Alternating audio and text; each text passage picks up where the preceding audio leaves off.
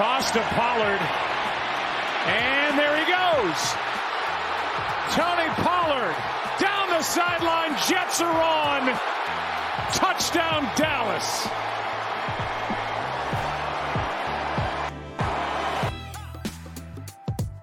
And welcome to Interesting to See, your daily sports podcast about news, narratives, gambling, takes, the internet. I basically just scroll Reddit and Twitter so that you don't have to. Today's a football Friday. We only have a couple ones left. This is this is the last football Friday of the college season. I understand that there are other games. Army Navy, not going to mess with them. Of course, this is college conference championship weekend. But this is the last. This is the last time that there's like big football over the weekend. And then, oh my god, I just watched Taysom Hill hurdle a guy. Maybe we'll bring that up on YouTube in a minute. But Taysom Hill is trash. Uh, is the headline from last night. We'll get into reviewing that game in a moment, and we will preview college and pro football week 14 slash 13, depending on which league you're in. I think. But first, we're going to start with Brian Kelly, and I, I'm going to be honest with you guys, just really quick. I'm going to say this as emphatically as I can. I'm not going to be dealing with him anymore soon. I'm already kind of bored of the story. So two things happened yesterday that were absolute gold and will one of which will be the thing that he's remembered for at LSU. I promise. It'll be like when we revisit this in five years and it works or it doesn't work, it'll either be, ha, remember how stupid that was? They beat Nick Saban four times, they won two national championships. Or it'll be, we should have known.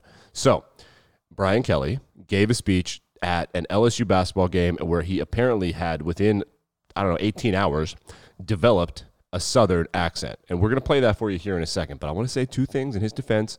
Thing number one is yes, they're paying you like four to $15 million. No one knows yet until the taxes are released. Uh, so you do what they want. Secondly, you got to go down there and buy in. Well, my third thing is that I went to school in Mississippi despite being from the Rocky Mountain Midwest. That happens. It does happen. It doesn't happen that quickly. The bad thing for Brian Kelly is that he's getting roasted. I guess he doesn't understand that the internet lasts forever. The second thing that's really unfortunate for him is people are realizing how hot his daughter is. If you want to find those tweets, so we're gonna play it for you now. The ironic thing is that just a couple hours prior, he said goodbye to his team for seven minutes or something, and he used the word family. So let's listen to the pronunciation of the word family. I hope this can be loud enough for you. Let's find out. Here is a player's recording of the goodbye. incredible 12 years of my life for me and my family. Did you hear it? Let's just do it. Let's do family. Family. One more time. Me and my family. Okay, let's fast forward. Here's BK. Oh, wait, let's bring it up on the screen for you. Look, there he is. First of all, that purple's rough. Here we go. To be a tiger. Tiger. Here with my family. Wait, one more time. Family. Wait, hold on. With my family. Unbelievable. And we are so excited. So excited. to be in the great State of Louisiana. First of all, they don't quite sound like that. It's a little bit more Cajun-y than than that BK, but I don't blame him. I mean, you got to buy in. First of all, it is hilarious, and we are going to roast him for it. And uh, his daughter is an eligible bachelorette, which is not that going to be that much fun for him. But other coaches have dealt with that. Kristen Saban is married, and no, but the Meyer daughters don't love their dad. There are a bunch of internet articles about that. So. The second thing that happened is that LSU released a video uh, where they essentially just edited with Adobe products when when Brian Kelly was hired at Notre Dame, they made a video and LSU just stole it and changed all the stuff to LSU stuff, but they pass it off like their own work. Notre Dame people are pretty fussy about that. I think that's hilarious, and, people called LSU out on that. They could have a great athletics uh, editing department if they weren't spending so much money on their coaches. Oh, I also don't think that this is a big deal at the basketball game because if you care enough to hear your new head football coach speak at an LSU basketball game, no one cares about LSU basketball. LSU does not care about LSU basketball. Went to, col- went to college in the SEC, can confirm they don't care. A couple other highlights from the twitter.com that I wanted you guys to be aware of. The first thing is that the biggest loss in NBA history happened last night. Did you hear that? The most lopsided loss in NBA history happened last night. At one point, Memphis was leading by 70. I'm not good at math, but they won 152 to 79. Do you want me to repeat that? They won 152 points to 79 points. Memphis is not good. They were missing their best player and one of the best uh, 20, 30, 40 players in the NBA, which uh, I don't know. He will eventually be one of the best three or four players in the NBA, maybe. So I'm trying to do the math here. So 70 plus 79 plus 80 is 159. That's a lot. 63. Wait, 73. 73. Yiggity yikes. Okay, other news from the twitter.com before we get to NFL. Uh, the NFL Players Association and the NFL, they got together to punish Antonio Brown. And I want you to understand in any business, if labor and management are getting together on something, that is a holy shit moment. They agreed to suspend a couple players. I don't know who the other two are, one of which was uh, Antonio Brown for violating COVID conversa- conversation. COVID protocols were violated. So Antonio Brown and Mike Edwards from Tampa Bay have been suspended. I don't know who the third guy was, but this is they've been suspended for three games without pay. That's huge. They, that's that's hundreds of thousands of dollars not going into those guys' pockets, and it could be millions if someone at a higher level gets suspended. So this is a this is a shot across the bow to Aaron Rodgers, who who didn't lie to the league. He lied to everyone else. He didn't lie to the league. So he's chill. Aaron Rodgers is much smarter than that. But it's kind of a big deal. Also, Tampa Bay was the first team allegedly to be fully vaccinated. That's funny now. Adrian Peterson's dad isn't happy that AP wasn't invited back to the Vikings because Dalvin Cook was hurt. So we've heard from Kareem Hunt's dad, Odell Beckham's dad, and Adrian Peterson's dad on this. This is funny. These are grown men. Of course, remember Adrian Peterson like almost went to prison for beating his kid with a, like a stick, like in public.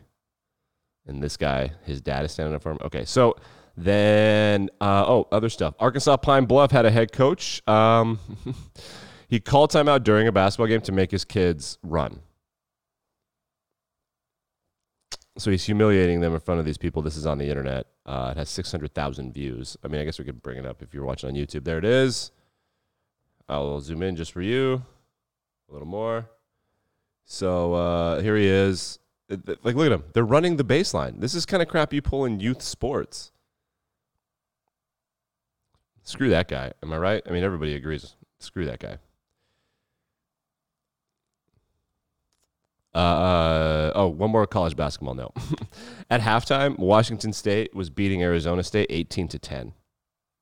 That was two nights ago. I, I left that out because we had yesterday was scandal day, which I guess that's kind of a scandal. They stole money from people that paid to get into that game. Arizona State scored 10 points in a men's college basketball half. 10. They scored 29 in a game. They've been outscored. The basketball team was outscored by their football team for eight of their games, and Arizona State is trash. is there anything else worth mentioning? I, I am serious. The Brian Kelly stuff is over. Unless there's like a real thing that happens, the Brian Kelly stuff is over. Everybody agree? We're all cool? Great. Uh, let's move on to some college football. Real quick news in the college football sphere. There's a 42nd bowl. There are 84 bowl eligible teams. Um, the game is going to be in Texas. The game, but the game will not be for Texas because Texas isn't bowl eligible. I don't know. They're adding another bowl. Whatever. It's a big deal to schools like uh, my home my home state school, the University of Wyoming. Uh, bowl eligibility is a reasonable goal for more than half the schools out there, and for my alma mater, Ole Miss, we won ten games this year. And you know, college football playoffs, perhaps SEC championship one day, but seven, eight, nine, and nine wins gives us a better bowl, and if that allows Arkansas Pine Bluff or or uh, SEMO or, or one of these other schools to get in, then that's uh, is SEMO double double A. I don't know, but regardless, I'm for more college football. Uh, players should have fun. They should get to travel to cool places. They should get free stuff like PlayStations and clothes and stuff, which is what they get from these bowls. Okay, college football. Let's preview some college football. There's a game tonight. It is the Pac 12 championship. Nothing is riding on it because Utah killed the dreams and the hopes of the uh, Pacific Athletic Conference. Utah annihilated the Oregon Ducks by, I think, 31 points in Salt Lake City. Um, right now, Utah was favored by three in that game. They're favored by two and a half in this game. This will be, and it was last time. I, like Oregon, I, I think that they kind of shit themselves. Salt Lake City is there are four or five places where, in the right circumstance, at the right time of day, which does matter in some of this stuff, it's not a place you want to play at all. Uh, Salt Lake City, Lincoln, Nebraska, RIP used to be one. Baton Rouge is still one at night. Um, Ames, Iowa. Any actually anywhere in the in the Big 12 on a Thursday, you don't want to be a team going into a Big 12 road game on a Thursday. But Salt Lake City at night is rough, and they that, those guys they get they get lit. It's a 45,000 person crowd that sounds much much closer to 90,000. It's crazy. So Oregon got lit up, but this game I believe is in what used to be Candlestick Park and is now Levi Stadium in San Francisco which is dumb. They should be playing it in Vegas. Are they playing in Vegas? Uh, this article was written by staff. That's a dick move by this this the Lines. I love the Lines. It's a great website for gambling previews, thelines.com. There are a lot of them out there. The Lines and Action Network are good. But this was written by staff. Give someone a byline, dude. What if they want to get a job? What a dick move. I hate that. Anyway, I want to Google where is the Pac 12 championship game? 'Cause I'm pretty sure it used to be in San Francisco. Uh, it's in Allegiant Stadium. Yeah, I thought. I knew there's no way that they weren't able to kind of coerce their way into getting this game. Allegiant Stadium, the, the, the Mountain West should be there too. I don't know why the Mountain West wouldn't try to do that also. They want the home cities to host, but that's dumb. You got to figure out. If you're a smaller conference, it's all about money. Can't be about hype. It's got to be about money because you get money, then people start taking you seriously. Okay, so let's do this gambling preview. Uh, I love the lines because it gives me ranks on things. It sometimes it's a couple couple spots out of date, but points per game. Utah averages 35, but then it compares the Ducks, who average 24. So right now, if you look at all of the statistics, Utah is better at offense than the Ducks are at defense, but the Utes and the Ducks are about the same when Oregon has the ball. So when Utah has the ball, advantage Utah. When Oregon has the ball, tie. You will see, and I'm not joking, the three best college linebackers in the country and three of the best college linebackers that I have ever seen in this game. Devin Lloyd will, and I don't know how these guys are going to be in the pros. Who cares? Like, I do put a lot of stock into draft picks. All three will be drafted. Devin Lloyd will be the first linebacker taken. He's from Utah. Then the Sewell brothers, they play for different teams. so Penei Sewell, of course, is the uh, first round draft pick of the Detroit Lions.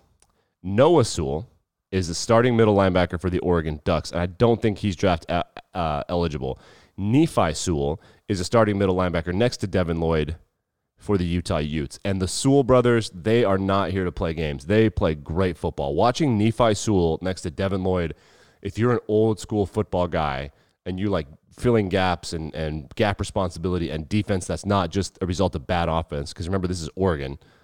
Uh, the Sewell, the Sewell Lloyd combo is violent. And then Noah Sewell for Oregon, and he plays the second level while Kayvon Thibodeaux, the best player in college football, plays in the first level. This is a defensive game.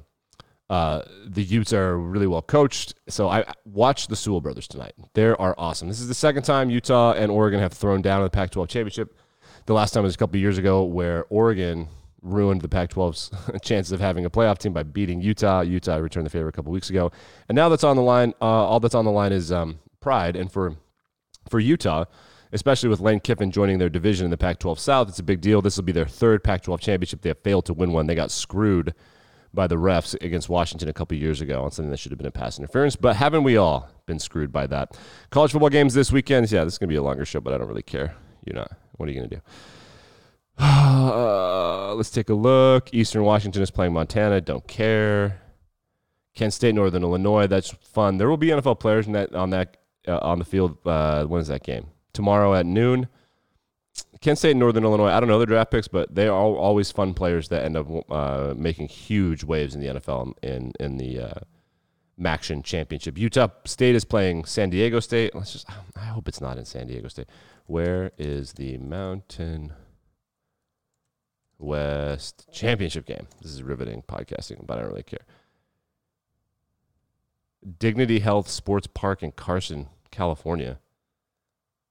What the hell is that? Okay. Is it guys, play it at a neutral field. You got to Every sports organization should be run by Wall Street bros. I swear to God. You just got to have them make decisions. This helps everybody. Helps the universities. It helps the kids. It helps everything.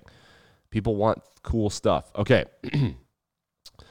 Other championship games, of course, the big ones are uh, Michigan is that game's in Indianapolis, Michigan and Iowa, and then Alabama, Georgia. And I know that non-SEC people don't like to hear this. The best college football game all year is the SEC championship, and it's been a little lopsided in terms of the amount of teams that have gone since uh, the conference has expanded. What t- seven, eight, nine, ten years ago, somewhere in there.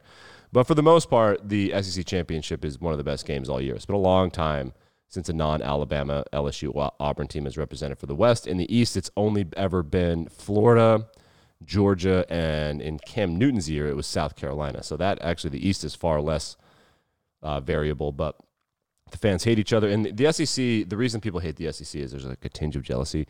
It does matter a lot more, and if you think that it's not a sore spot, one of the reasons that Alabama is so good, the thing that keeps those guys motivated, like how do they do that?